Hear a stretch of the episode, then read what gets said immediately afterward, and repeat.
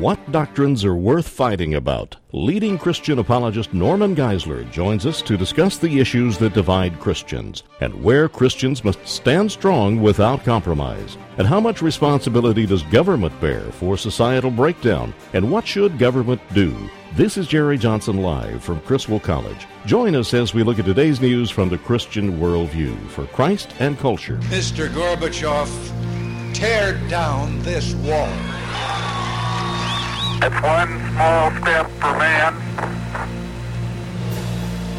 one giant leap for mankind. December 7th, 1941, a date which will live in infamy. I have a dream. It depends upon what the meaning of the word is. Yes. And the people who knock these buildings down will hear all of us soon. We will not tire, we will not falter, and we will not fail. Welcome to Jerry Johnson Live. For the next hour, this is your place for relevant discussion of topics in the news and in our culture from a Christian perspective. Later in the show, we'll open the toll free lines for your questions and comments. You may also email us at talk at jerryjohnsonlive.com. Now, here is Penna Dexter. It's clear to me, and I think to my Republican colleagues as well, the president just says his only plan is to keep roughly 140,000 troops there until the next president becomes president and hand off the problem to him or her. Well, that's exactly what the president's generals are saying he ought to do. That was Senate Foreign Relations Committee Chairman Joe Biden. And of course, this is after General David Petraeus spoke before the Senate Foreign Relations Committee yesterday. Uh, he actually got a better reception from the senators than he did back in September. And uh, many sources have pointed out that that's because the surge is actually working, uh, but Senator uh, Biden had some criticism for him. Here is uh, David Petraeus. of course, yesterday the general did lay out the progress and the challenges in Iraq. The capabilities of Iraqi security force elements have grown, and there has been noteworthy involvement of local Iraqis in local security. Nonetheless, the situation in certain areas is still unsatisfactory, and innumerable challenges remain. General Petraeus continued his testimony today, uh, but he said that the military uh, is looking at how to draw down more forces in Iraq later this year. We have a number of months uh, and a number of substantial actions to take before then, uh, but we are already identifying areas that we think are likely candidates for that. Of course, uh, all the surge troops will be out by July. That's the plan. And again, testifying b- uh, before the Senate Foreign Relations Committee, General Petraeus said the U.S. just can't let up in this fight against Al Qaeda. We have the forces that we need right now. I believe we've got to continue. We have to. We have our teeth into their, our teeth into their jugular, and we need to keep it there. And uh, the Wall Street Journal points out that if the hearings had a common theme, it was the contrast between the serious of General Petraeus and the sensitivity of Democrats to domestic political concerns, and uh, of course also an election coming up. Well, ladies and gentlemen, we do see uh, evidence of the moral breakdown of society all around us. And some of us uh, look to government to fix this, and uh, others say that that's really up to businesses and individuals. What is the real role of government in building a civil society? We're going to talk about this with Don Eberly later in the program. He has uh, heads up the National Fatherhood Institute and also the Civil Society project. Also, uh, we may get to uh, the issue of spanking because the Washington Post, a certain columnist there said uh, that a father needs therapy because he's spanking his kids. And of course, we'll get your input on that. But first, exciting guest, uh, one of my favorites out there. And uh, we, it, of course, lots of us enjoy a really good, spirited political debate. Even when things get kind of nasty, we have our positions and we stick with our candidates, and that's all well and good and a lot of fun. But what about the differences in the realm of our faith, in the realm of Christianity? People can become polarized over issues of doctrine, over eschatology, spiritual gifts, uh, lots of things that we can disagree on, uh, but still operate together as Christians. But then there are the foundations for salvation. the things that Christians have got to stand firm on, and really there's no compromise allowed. And there's a lot to sort out here. And to do this, two theologians have cooperated uh, on a project that I think is really going to help believers. It's a book entitled Core Beliefs Conviction Without Compromise. And uh, the two authors are Ron Rhodes, who has been a guest on this program before, and our guest today, Dr. Norman Geisler. And I am so thrilled to have us with us, uh, with him, have him with us. Uh, let me tell you just a little bit about him before I bring him in. He is a leading Christian apologist and thinker. He's authored 70 or more books. It's probably lost count by now. Hundreds of articles. Uh, he's taught at the university and graduate level for 49 years, and uh, he co founded in 1992 Southern Evangelical Seminary in Charlotte, North Carolina. There, he is a professor of theology and apologetics. And uh, he has written many, many very, very helpful books. This new book is Conviction Without Compromise. Dr. Geisler, thank you so much for joining me. Penna, it's nice to be with you. Well, it's great to have you, and I think this is such an important effort uh, that you and Ron Rhodes have put together here to think about what are the things that are just uncompromisable and what are the areas where Christians who believe differently can still come together as Christians and in fellowship. And I think, you know, first of all, would you just lay out for us where can we not compromise. I mean, things like the Trinity, things like salvation and Scripture are just uh, bottom line for most Christians, aren't they? Yes, they are. Um, the book is set up in three parts in essentials, unity, and non essentials, liberty, and all things charity. Now, everybody agrees with that statement, but not everybody agrees with what are the essentials. And so, what we did that no one's done before is to give a comprehensive list of the essentials to prove from the Bible what the essentials are and incidentally, they match the early creeds and confessions of Christendom. So there happen to be 16 of them. 16 essential doctrines, including those that you mentioned the deity of Christ, the Trinity, the uh, death of Christ, the resurrection, his second coming, and then, of course, the Bible, the infallibility and inerrancy of the Bible, and then the uh, literal, historical, grammatical interpretation of it. So 14 of them deal with salvation, one deals with the basis for it in Revelation, the Bible, and the other one deals with how to interpret the Bible. You put these together, and uh, this is the hill on which we should die. Uh, these are the ones that uh, the sine qua non we don't give on. In essential is unity means in the these essential doctrines. All right, Dr. Geisler, we've heard Barack Obama out there on the campaign trail, and I'm not going to ask you to tell me whether he's a believer or not, but there was one uh, time that he was interviewed uh, that made me uh, well, it just made me squirm a little bit to hear the answer because uh, he talked about having a relationship with Jesus Christ and how that was necessary for salvation. But then he went on to talk about uh, people who he didn't think had that relationship, and yet they were such a good person that he didn't see how they were not going to get in heaven, into heaven. And so this is an area where uh, you know people that call themselves Christians. I mean, we've got to stand up as Christians and and disagree with that, don't we? Yeah, there are three uh, views, and unfortunately, we're uh, drifting into pluralism uh, or inclusivism more and more. And the Bible happens to take an exclusivistic stand. I was debating an atheist at Rice University a number of years ago when I taught in Dallas there, and uh, he said, "Well, you Christians are narrow-minded." He read my book, Christian Apologetics. He said, "You say Christianity is true, and everything opposed to it is false." So when I got up, I said, "You know, you humanists are narrow-minded. You think humanism is true, and everything opposed to it is false." Everybody who makes a truth claim is uh, thereby saying everything opposed to it is false. So uh, there's no one that's more narrow or more broad than anyone else in the marketplace of truth. The opposite of true is false. You know, I mentioned the Trinity, and of course, that's one of the foundational core beliefs. But there are folks out there, and they're really appealing to young people right now that are saying the Trinity is not an essential belief for Christians. And some uh, some young people are buying into this. It's becoming very confusing to them. Can, can you tell us why the Trinity is uh, a no compromise tenet of the faith? Uh, the reason is, of course, everybody uh, believes in God the Father. Have, that's the the one uh, God um, thesis that Christianity is built on. The question is, is Christ God? And of course, He is, because if He isn't God, He can't reach to God, and if He isn't man, He can't reach to man. And the reason that uh, He has to be God, along with the Father, two uh, two of the three persons in the Godhead is that salvation depends on it. He's the one mediator between God and man, and you can't mediate between God and man unless you're both God and man. You know, uh, there's uh, something going on in, well, I'm thinking particularly right now of the Episcopal uh, Church. And uh, even in the news right now, there's a court case having to do with uh, the churches that pulled away in Virginia. And uh, because of certain positions on the issue of homosexuality. And, you know, what about that? Because, you know, these people felt that this was important enough to split about. is it?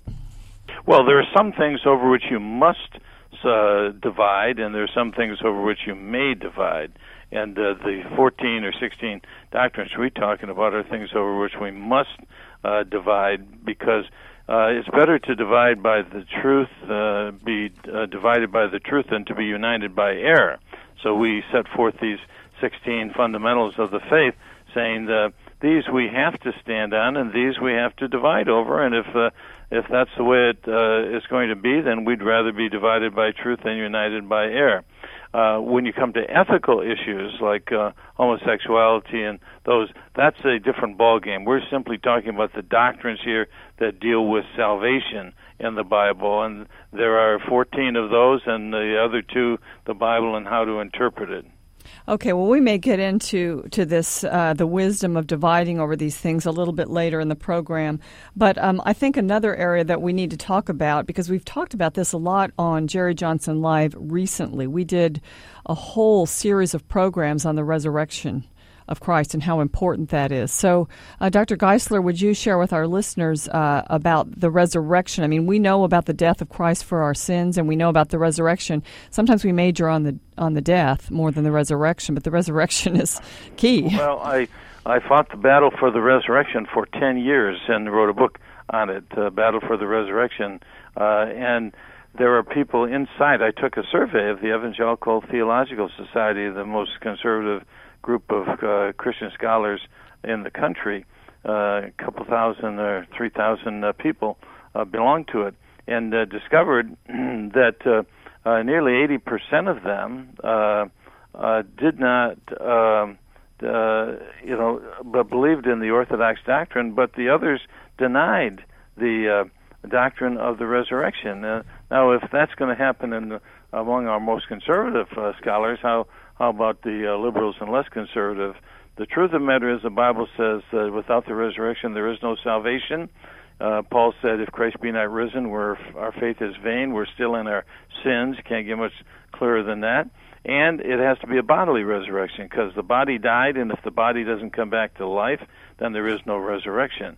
So this is um, a fundamental uh, without which we can't be saved, and it happens to be one that if you don't believe in, you can't be saved. Some of the fundamentals, like uh, let's say the uh, bodily ascension or the present uh, priestly intercession of Christ, are not part of the gospel in the sense that you have to believe them in order to be saved. But this one you do. You got to believe in your heart that God has raised him from the dead. Romans ten nine. Dr. Norman Geisler is with me, and he is the co author with uh, Ron Rhodes of a new book, Conviction Without Compromise Standing Strong in the Core Beliefs of the Christian Faith. Of course, we've been talking about some of the core beliefs, uh, things like the resurrection, uh, the inspiration of Scripture. We really haven't gone through that yet.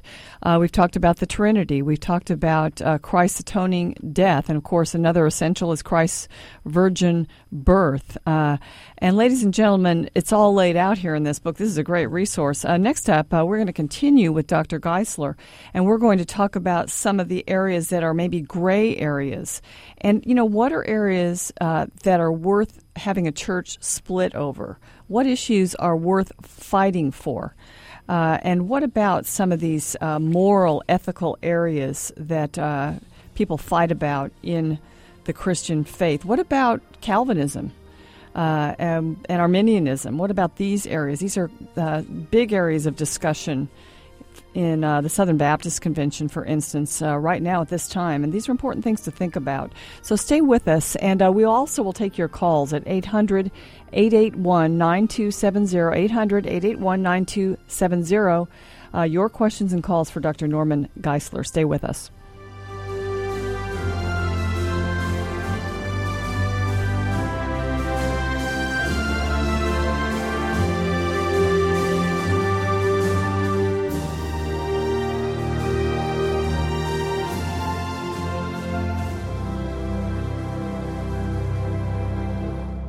Partnership have righteousness and lawlessness? No partnership. Or what fellowship has light with darkness? No partnership. Or what harmony has Christ with Belial or Satan? No partnership.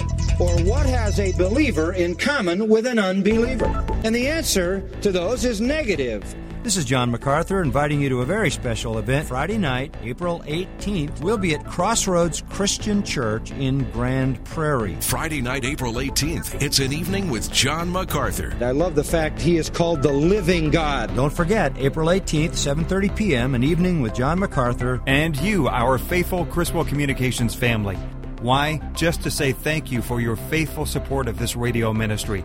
From San Angelo or Texoma or even in the Metroplex, you're invited to this evening with John MacArthur. The Spirit lives within us. The Spirit of Christ, the living God, dwells in us. April 18th at 7:30, an evening with John MacArthur. A free gift from our family to yours on CRN.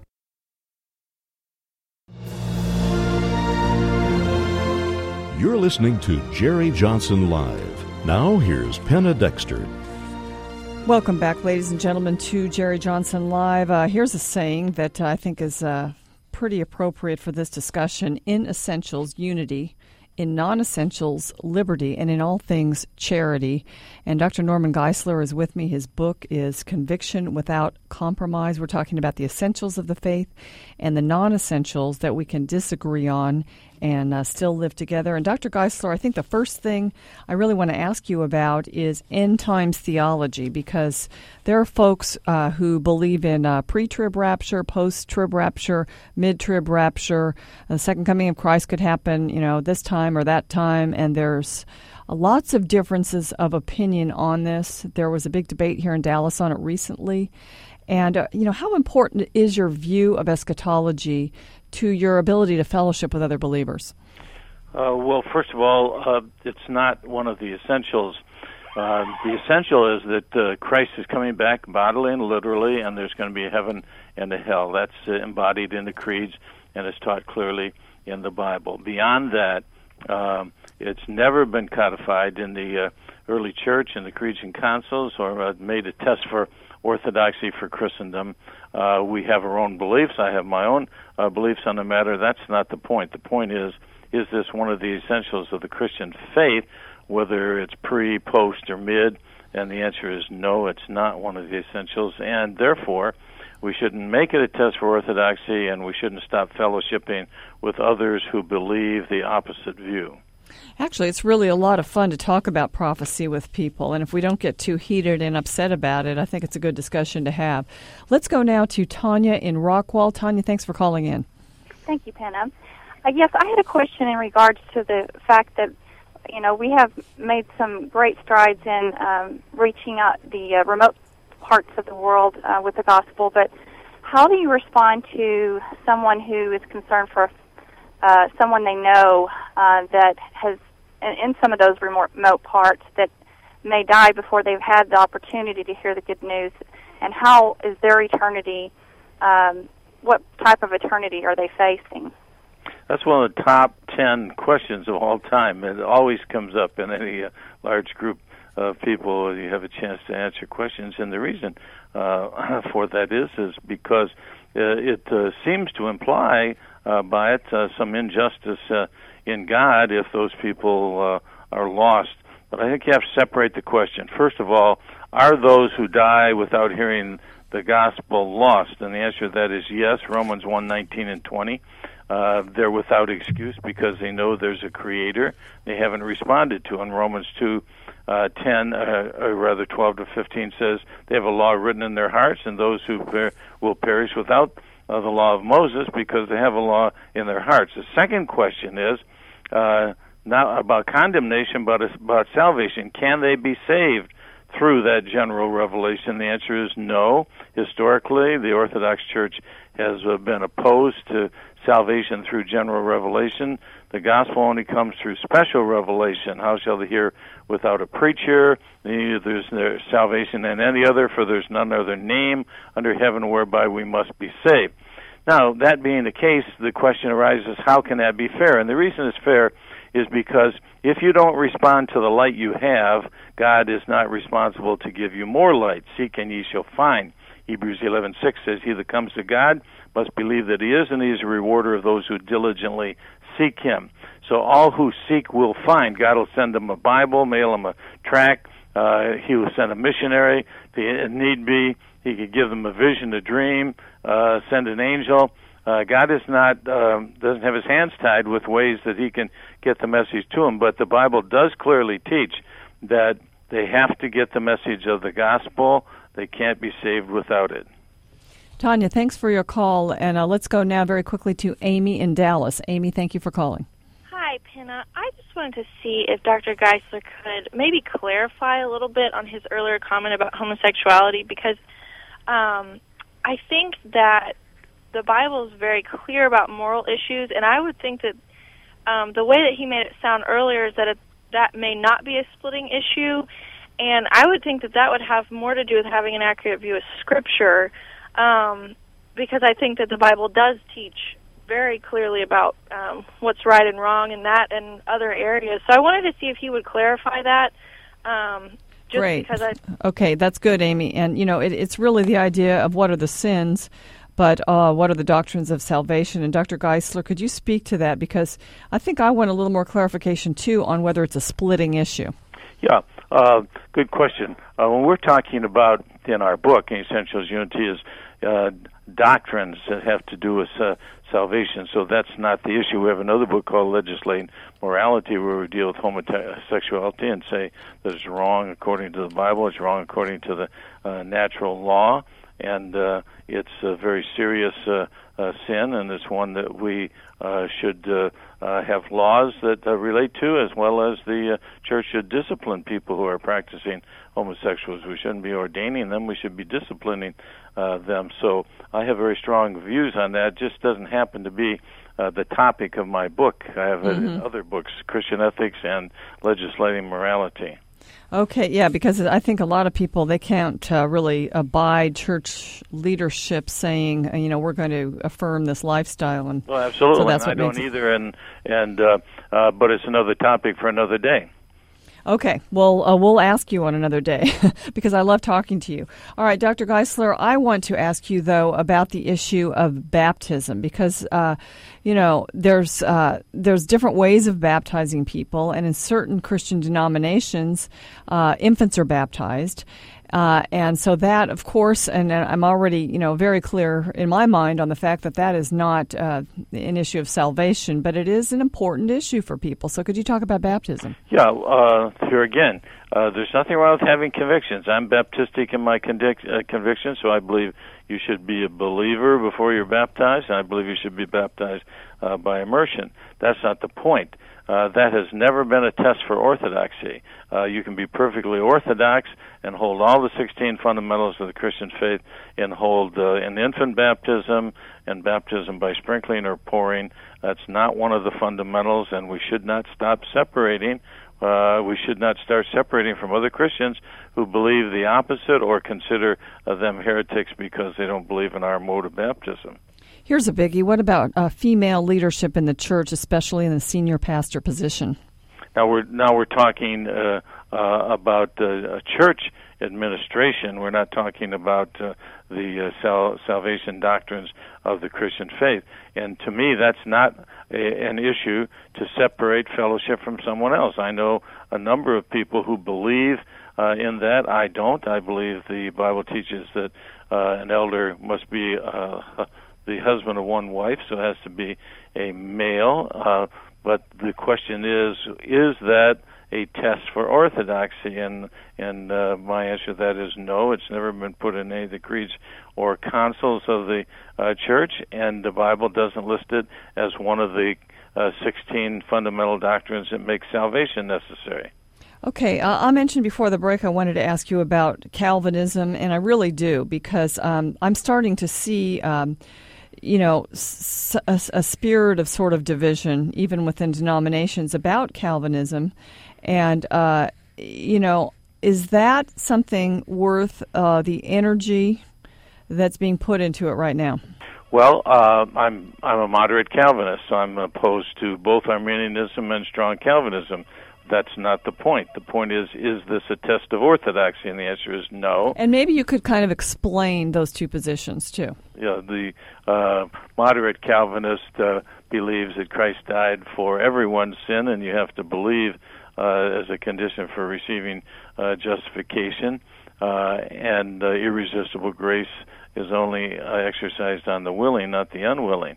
Whereas the extreme Calvinist believes uh, in the tulip, total depravity, unconditional election, limited atonement, irresistible grace, and perseverance of the saints. Arminians uh, don't believe in eternal security, and they believe that God's predestination is based on His uh, foreknowledge, and you can lose your salvation.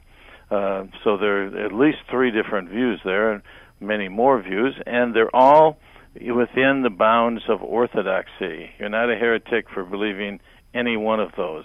And is this explained in your book, Dr. Geisler? Yes, it is. That's good because I think it's very helpful for people that are dealing with this right now We in uh, their churches. See, that's why we have the book in three parts.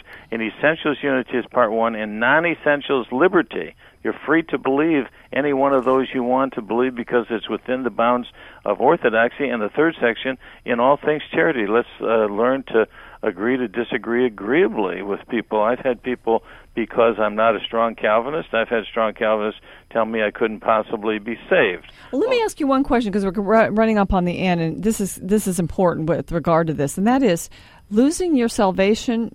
I mean, to believe that, can you really be an Orthodox believer and believe that? Yes.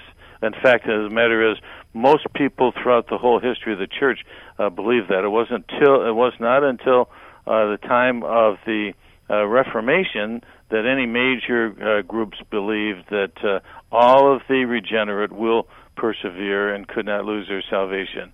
Anselm, Augustine, Aquinas, uh, uh, the early church fathers, it was Catholics, consistent yeah. view. Yeah. All right. Well, Dr. Geisler, this book uh, is a tool. It's got tons of information in it, and I think uh, that it would just be something that would be really a good thing for Christians to have on their bookshelf.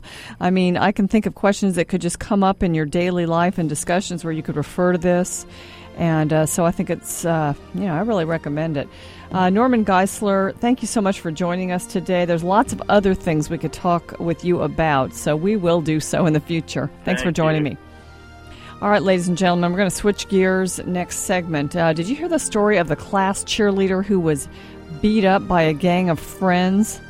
What does that say about the culture? Uh, and how can we build a civil society? Is that up to government?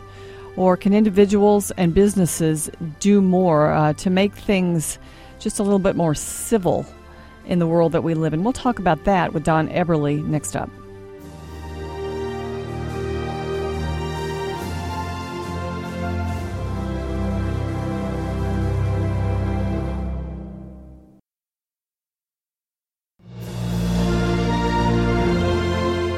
You're listening to Jerry Johnson Live. Now, here's Penna Dexter.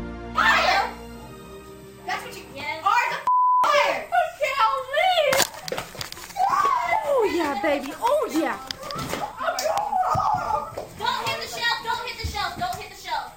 Do something. I, I don't want to do anything. Why? Not fair. Ladies and gentlemen, uh, this is some disturbing raw video of teenage girls uh, beating another girl. Uh, and uh, they wanted to post this video on YouTube and on MySpace. And uh, reportedly, there's a revenge factor here. Some of the things that this victim had said about them online. But if you watch the video, you see her in a fetal position and then standing later, all the while she's being beaten up. And it started when she was actually led into a room and then thrown against the wall. And uh, I just want to go to uh, AP because they did a report on this beating.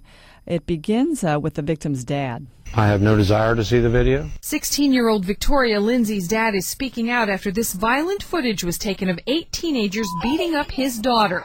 He says he was shocked when he saw her at the hospital. Um, I didn't recognize my own daughter when I went in. Um, her face was disfigured. Um, she was crying. A police report says when Lindsay walked into a friend's house, she was immediately confronted by two girls. One of the girls allegedly then slammed Lindsay's head into a wall, knocking her unconscious. When she woke up, six girls were around her, and the attack continued. Police say two teenage boys waited outside the house, serving as lookouts. All eight teens have been arrested and charged with false imprisonment. Lindsay was treated for a concussion and damage to her left eye and ear. Uh, I just held her, told her it was going to be okay. Lindsay's father says the girls filmed the beating because they were hoping to create a popular video on an internet website such as YouTube or MySpace. Judy Boisha, The Associated Press. Well, if you go to uh, YouTube, you do find some beatings online. And, you know, I think you expect uh, boys to beat each other up.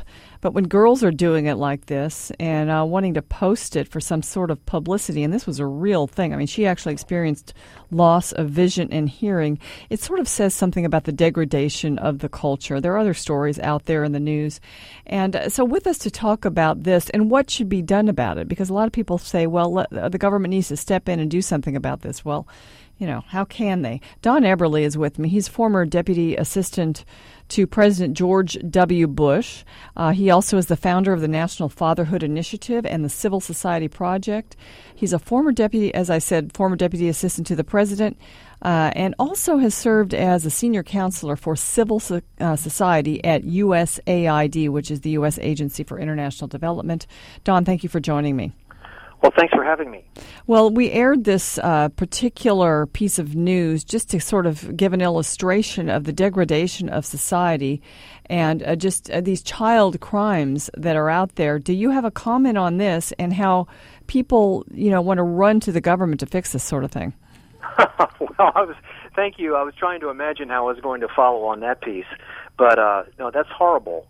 And uh, the uh, one of the things that I think emerges from the discussion we're about to have here is that communities and cultures either nourish the ability among people to live together uh, or uh, they are in conflict. And what we're seeing around the world is the rise often of factions, of uh, ethnic and sectarian and other forms of division. But we also see uh, an enormous rise in voluntary associations that have been that bring out the best in humanity as well, much as we've seen in America that's actually the whole thesis of the book. I mean, you, you read about and you hear about the horrible cases, and we just heard one, and there's plenty of conflict and division around the world.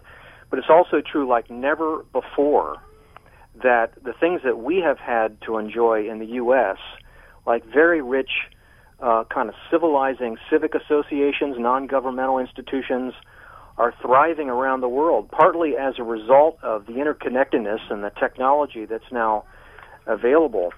But I maintain these civic associations, and they include, of course, voluntary organizations and congregations and people of faith joining together for in common purpose, uh, are exactly the kinds of seedbeds of democratic values and practices that the world needs more of. And so my book is really actually about more of a good news story, I'm afraid.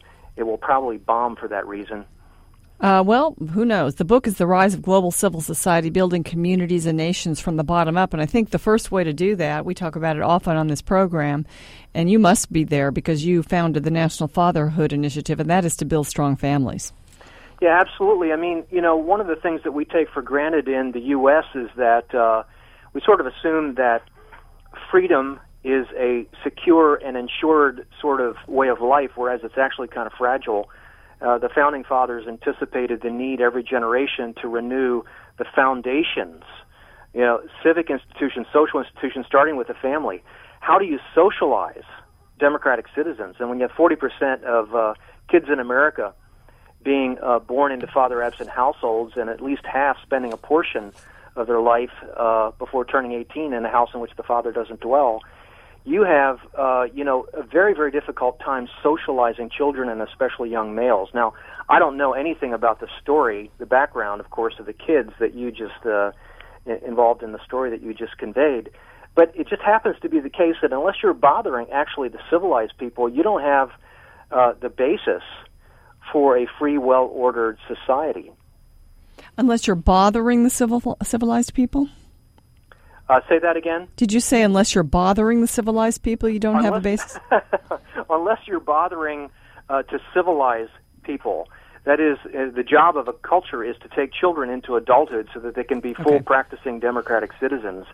That that isn't something that happens automatically. It does take families and it takes fathers. Okay, what are the other uh, organizations? Because I, I understand that your book is sort of about these groups that do that uh, beyond the family. I mean, certainly the church. What else? Well, the big part of this story that uh, I haven't talked about is the rise, uh, amazingly, of the private sector worldwide, and especially our private sector is what I call the force multiplier uh, for global political and economic development. These are things that are not done or shouldn't be done, can't be done well by the government. They're being done by the private sector, and by that I mean not just business, but I mean congregations and civic organizations. One of the amazing things about our society today is just the extent of its global impact. Uh, we have now citizens, 50 million American citizens, engaged in a serious way with individuals or communities worldwide. Religious charities and congregations are engaged like never before. And, you know, 20 years ago, all the outflows from the U.S. were governmental. Today, 85% are from the private sector, including philanthropic endeavors, including the work of congregations. But what I argue in the book is that in the vast number of these cases, we are taking American ideas of values and norms, what it means to be a citizen, what you know, rule of law, human dignity, uh, respect for human beings, uh, into the farthest reaches of the world, and and often to very very positive effects.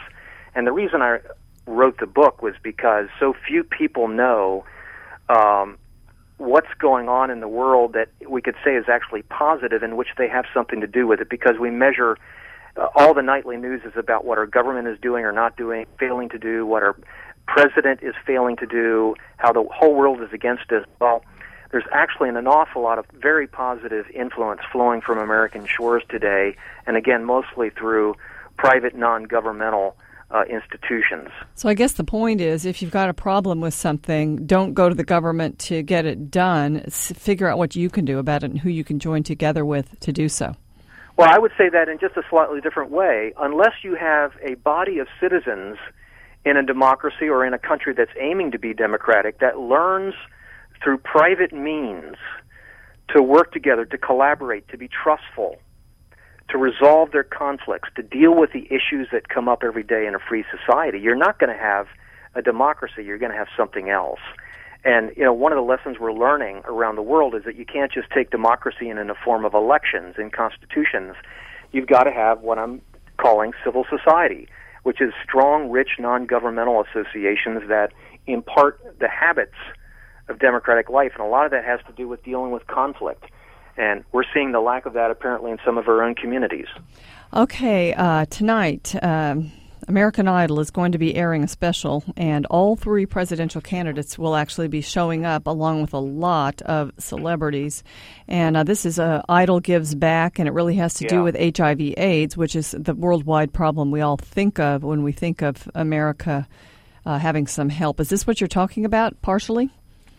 Well, it is partially. Uh, private aid is now approaching a hundred billion a year that compares to 20 billion a year that's spent by our government.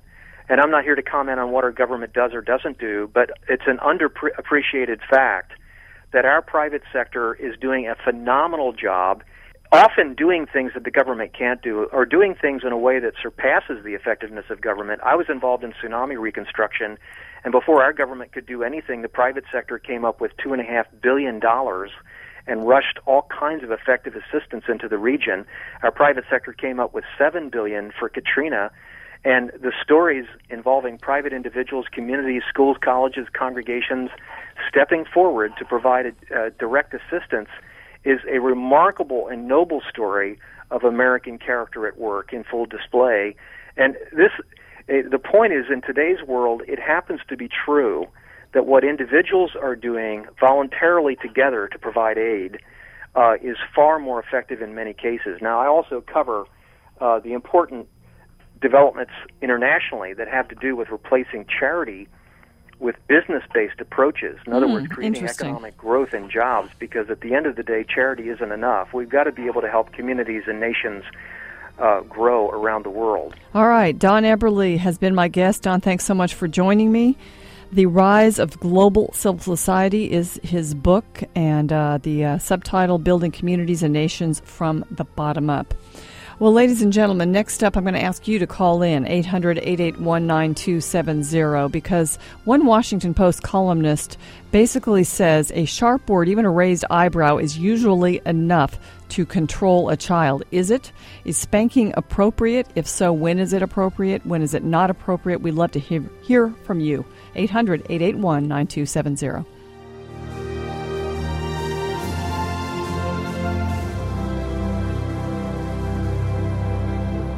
For what partnership have righteousness and lawlessness? No partnership. Or what fellowship has light with darkness? No partnership. Or what harmony has Christ with Belial or Satan? No partnership.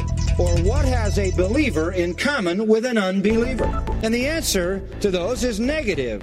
This is John MacArthur inviting you to a very special event Friday night, April 18th. We'll be at Crossroads Christian Church in Grand Prairie. Friday night, April 18th. It's an evening with John MacArthur. I love the fact he is called the living God. Don't forget, April 18th, 7:30 p.m., an evening with John MacArthur and you, our faithful Criswell Communications family. Why? Just to say thank you for your faithful support of this radio ministry. From San Angelo or Texoma or even in the Metroplex, you're invited to this evening with John MacArthur. The Spirit lives within us. The Spirit of Christ, the living God, dwells in us. April 18th at 7:30, an evening with John MacArthur. A free gift from our family to yours on CRN.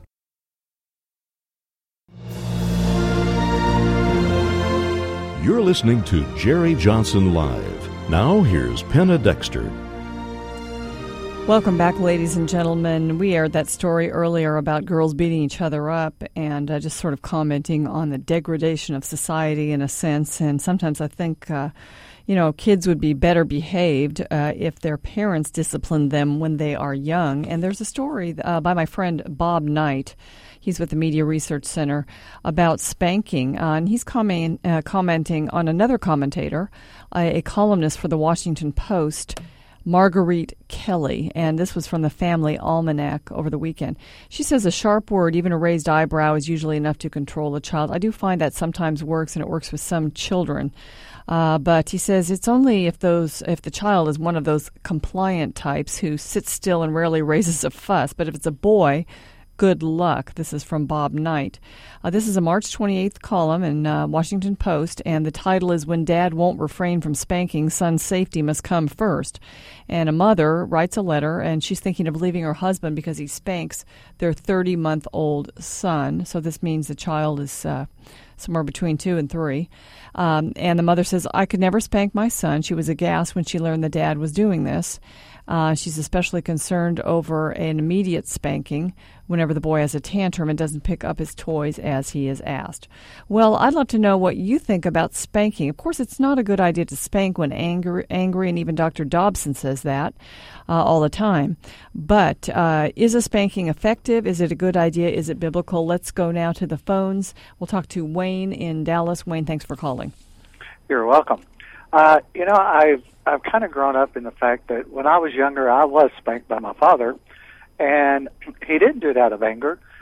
But at the same time, I knew that if I did wrong, I would be spanked, and that I respected him for the fact that he had the authority over me. And I just think that we look at our kids today, and plus I was a teacher in the classroom, and I look at the kids today and how undisciplined they are, and how they seem to be going far to the other side of respect for the uh, their adults, and I realize there are adults also that you know they don't need to be spanking uh, because they do it out of anger sometimes, frustration. But you know, I look at everybody that's making these judgment calls that we shouldn't do this and shouldn't do that, and I would think that the majority of us as grown adults were spanked as children, and I think that we turned out pretty well. And I don't see that there isn't you know, should be a real issue with spanking. I think it should be done at the right time for the right reason. All right, Wayne, thank you very much. I think, in a sense, uh, there's a time when uh, we actually do our children no favors if we don't spank them. Uh, because, uh, for the most part, uh, spanking is. It's a deterrent factor, number one. And as Wayne said, uh, sometimes just that threat of a spanking will make kids behave. Let's go now to Cheryl in Garland. Cheryl, thanks for calling. Hi. I just wanted to uh, say that I was raised being spanked uh, when I needed it. I loved both of my parents very much. I knew that if I transgressed, that there were consequences. I think this is a very scriptural model. I don't think I was ever spanked unnecessarily harshly, but even my grandmother gave me a spanking from time to time. Are you a mother? Yes. And have I you adopted that philosophy? yes. Do you get uh, do you get grief from anyone? Household as a as an a mostly benevolent monarchy. so the parents are in charge. yes, and when you know when people get so caught up in oh don't hurt the child, it is anti-scriptural. Spare the rod and spoil the child. All right, you're quoting Proverbs. Thank you very much, Cheryl, for your call. That's Proverbs thirteen twenty four. He who spares his rod hates his son, but he who loves him disciplines him promptly. And you know, promptly uh, sends a message that um, you know this was what you did, and I'm immediately going to punish you. And especially younger children really need that immediacy. I think, although you do need to wait if you're angry uh, until you calm down. Uh, okay, let's go back to the phones. Stephanie is holding. Stephanie is in Louisville. Thanks for calling. Um, I just want to disclose to begin with that I'm not a parent. Um, so I was um, a child and family studies major in college and a preschool teacher. Um, and something that we learned about that I thought was really interesting that one of my teachers said was that um, she felt that spanking showed somewhat of a lack of creativity from a parent. And what she meant by that was that a lot of times parents don't know how to react and they get frustrated and they don't know what to do, so they end up spanking their child.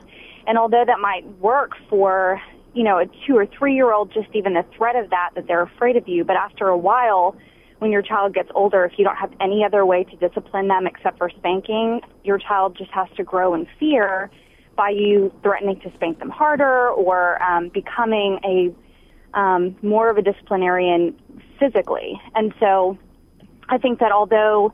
So, what um, age uh, would you transition out of spanking? Well, I think that it might be different for every child. I think that for um, some children, the like I said, the threat might be enough to um, be a deterrent. But if you're finding that the child is becoming numb to the fact that you're spanking them and it's not working, um, I think that you need to be more creative and think of other ways to discipline your child and things that might really get the child worse than um, just hitting them would. So Yeah. Well, um, first of all, spanking should never be done emotionally. And uh, Andrew, our producer, says the only numb thing he had as a kid was his rear end. I just can't imagine that. He's such a great uh, young man. But, uh, ladies and gentlemen, that's part of the reason why, because his parents were good disciplinarians uh, with their seven children, and he was spanked. And uh, it really is sort of a simple uh, way of. Um, exercising authority over a child. You certainly don't want to do it in a way that's going to hurt them. And uh, there are ways of doing that. But uh, Bob Knight says, and we're talking about the age when you kind of transition out of it. Uh, he says when the kid grows bigger than you, it's time to deprive him of creature comforts like computers and car keys instead. So he's really sounds like uh, you can spank uh, even into the teenage years if necessary. I found with my kids uh, the spanking done at an, a fairly early age, done with an instrument that wouldn't hurt, that was a little flexible. I actually would have them go get it uh, for me. And of course, they hated doing that and they would beg me not to have to do it. And then using that, and then with some love and uh, just a lot of uh, discussion afterwards, was really an effective way to go. And uh, it did become a deterrent, and you really didn't have to do it very long uh, because pretty soon they realized uh, what was going to happen and they began to toe the line on those various areas. And of course, communication after the fact is a good thing so they can understand uh, what they did uh, wrong. Well, ladies and gentlemen, uh, let's just go back to the scripture. In Proverbs 23, it also says, Do not withhold correction from a child, for if you beat him with a rod, um, he will not die, and uh, you shall beat him with a rod and deliver his soul from hell. Really, spanking uh, actually will spare them from a lot of problems later in life. And uh, children need authority, they love authority, they learn about authority from their parents.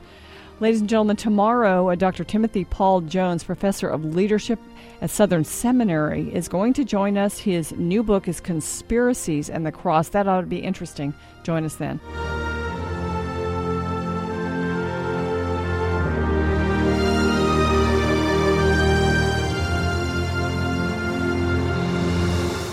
You've been listening to Jerry Johnson Live, a Christian Worldview radio show. Join Dr. Jerry Johnson, president of Criswell College and Criswell Communications, Monday through Friday at 5 p.m. for an hour of relevant discussion of news and culture from a Christian perspective.